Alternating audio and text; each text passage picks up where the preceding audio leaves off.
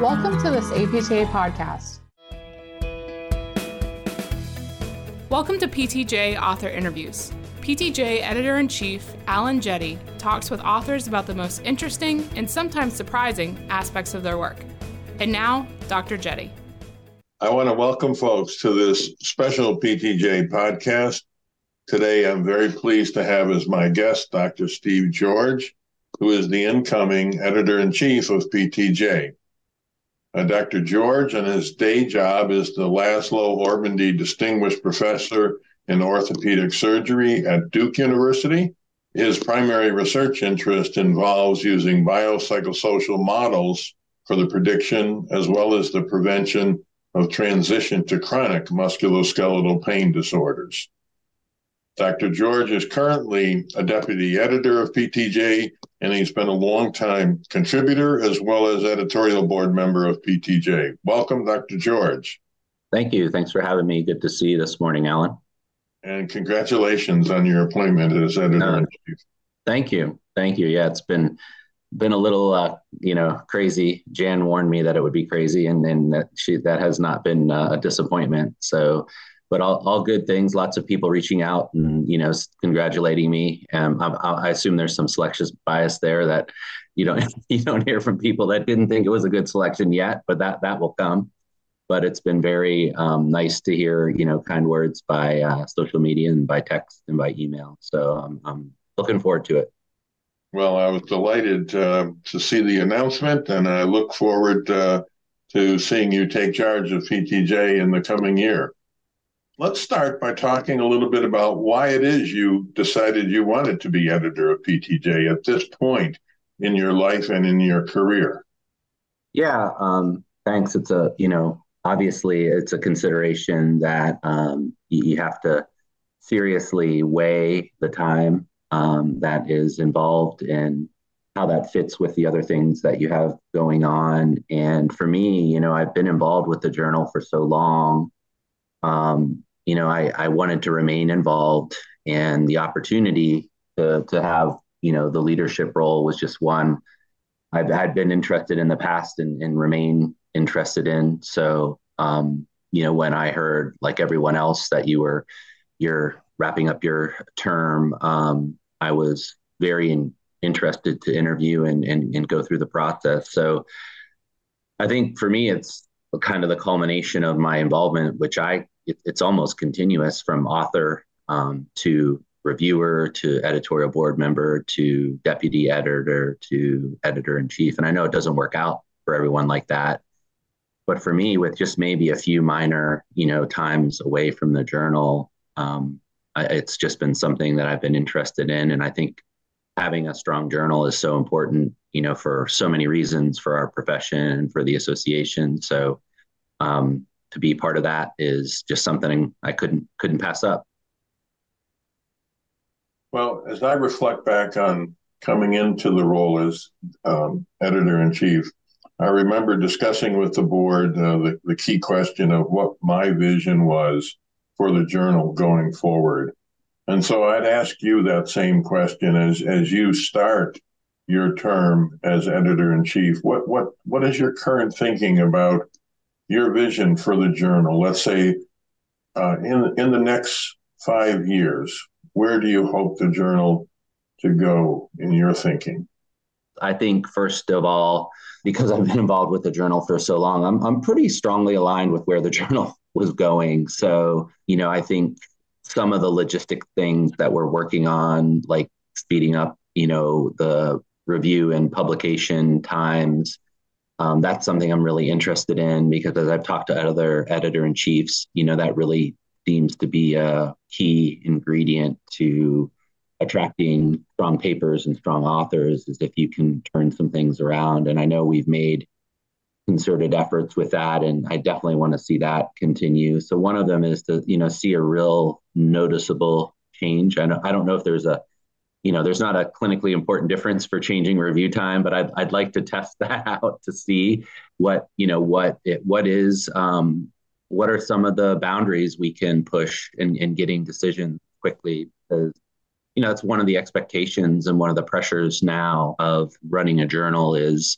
people expect there to be quick turnaround times. Um, we don't have authors like you and I, Alan, that remember sending in three carbon copies, you know, and you mail it off and it's gone for six months. You know, every, everyone now is uploading and they can monitor it. Um, you know, some journals give almost constant feedback on where your article is in the process. So, I, you know, I that's one of my visions is that we we kind of become known for those fast and, and fair decisions, which again I see that's already in motion. So some of these things it's hard to say that they're my vision, and I think that's partly just because I've been working with the journal that this is where the journal needs to go. You know, I, I do have a vision of changing the structure of the editorial board so that I, I, I want it to align a little better with some of the vital functions of the journal. So I think, you know, a lot of journals have editorial board members that are content expertise.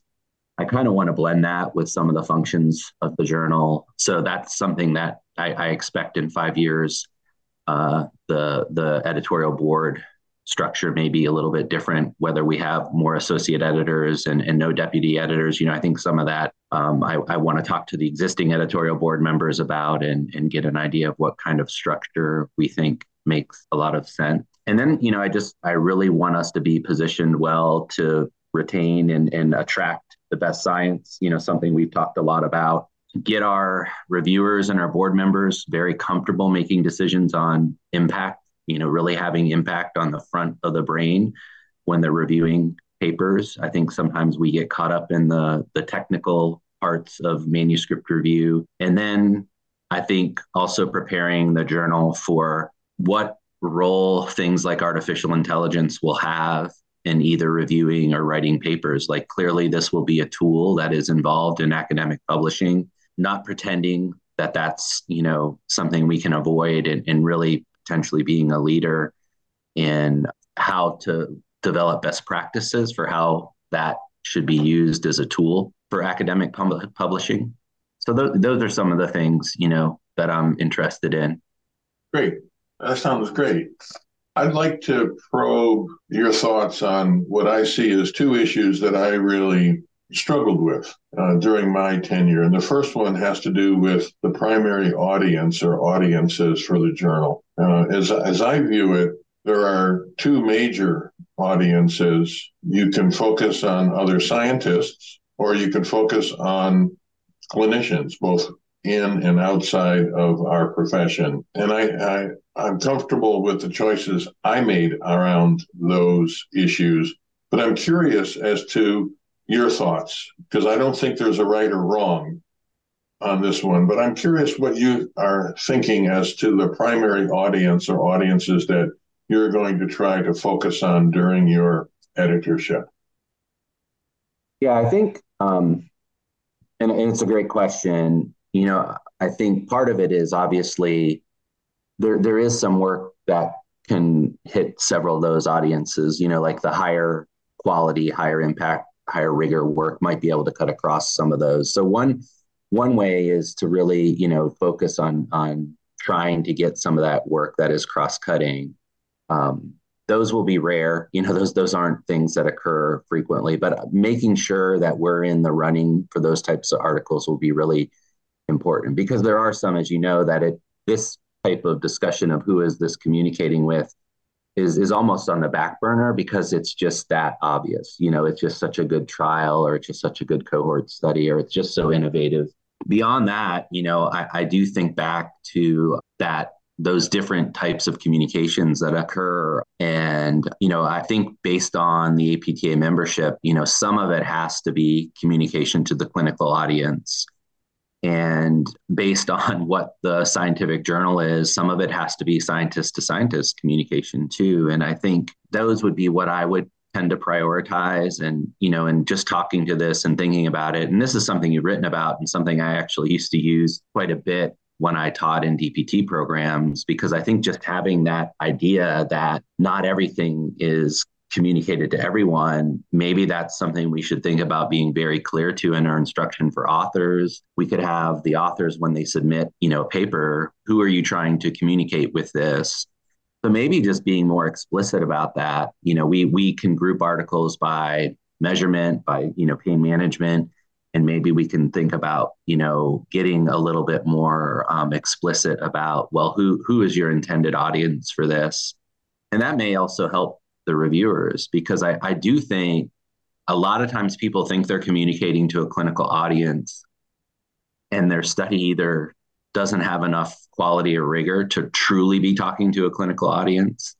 And i think a lot of times when people are thinking about communicating with other scientists you know it that there's some things there that could help us screen out you know some articles. So those would be the two that i would would think of um, for the journal but I, I agree with you it is there is no right answer because there are some things that may need to break that rule. It's not really a rule, but maybe if that is our preference, that we would have need to have room to make exceptions. And you know, case reports are something really that pop in. You know, they're meant to be kind of the clinician to scientist communication. I think they rarely function that way, but when they do, they're really powerful because they're giving people ideas of, you know, what maybe an intervention that could be tested in a different way and truly have effectiveness determined versus just, you know, seeing it work once or twice and we're reporting on it.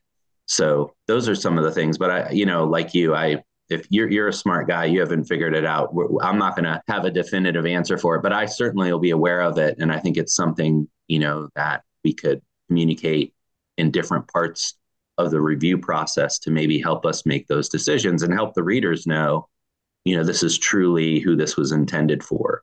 Thanks, Steve. That's helpful. I agree with you. It is a, it is a challenge that you're going to face throughout your editorship. The other challenge that I see with PTJ is the sheer breadth of the content that um, the journal, at least during my tenure, has tried to entertain. We've been very open to a broad array of science and scholarly commentary. And I'm curious. I mean, there are good sides and bad sides to that choice. One thing I, I do do know uh, as editors, I, I hear from people all the time that they they feel that their particular area is not represented enough. That we just don't give enough respect to X, Y, Z. What are your thoughts on the breadth of content that you plan to cover in PTJ?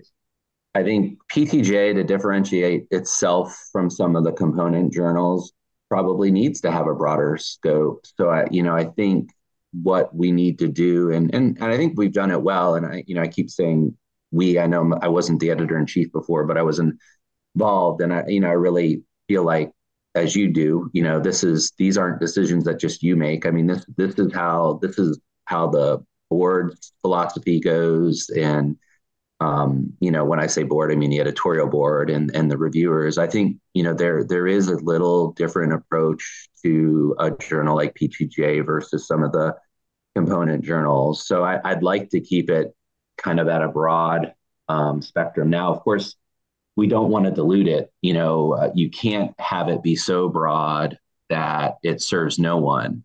So um, you know, I think that is the challenge. And I think we're starting to get, you know, and you've started this exercise, Alan, of we're starting to look at some journal types and topics that maybe there are some indications that are more useful to our readership, whether it's based on downloads, whether it's based on what is cited.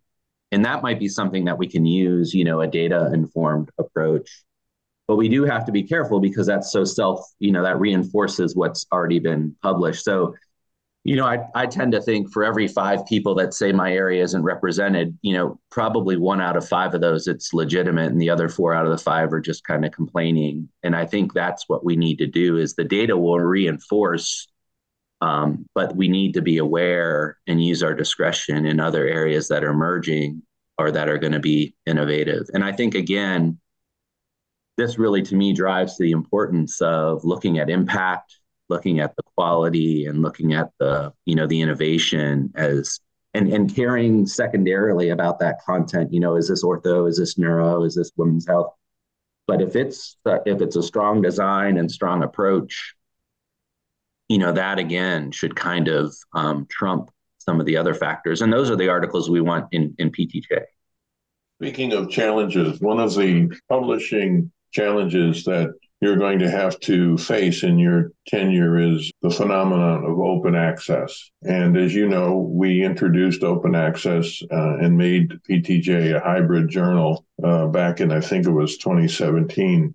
We started entertaining open access articles and uh, having authors pay a fee to have their article published and then become immediately available to everyone, whether they're a subscriber or not, or a, a member of APTA or not.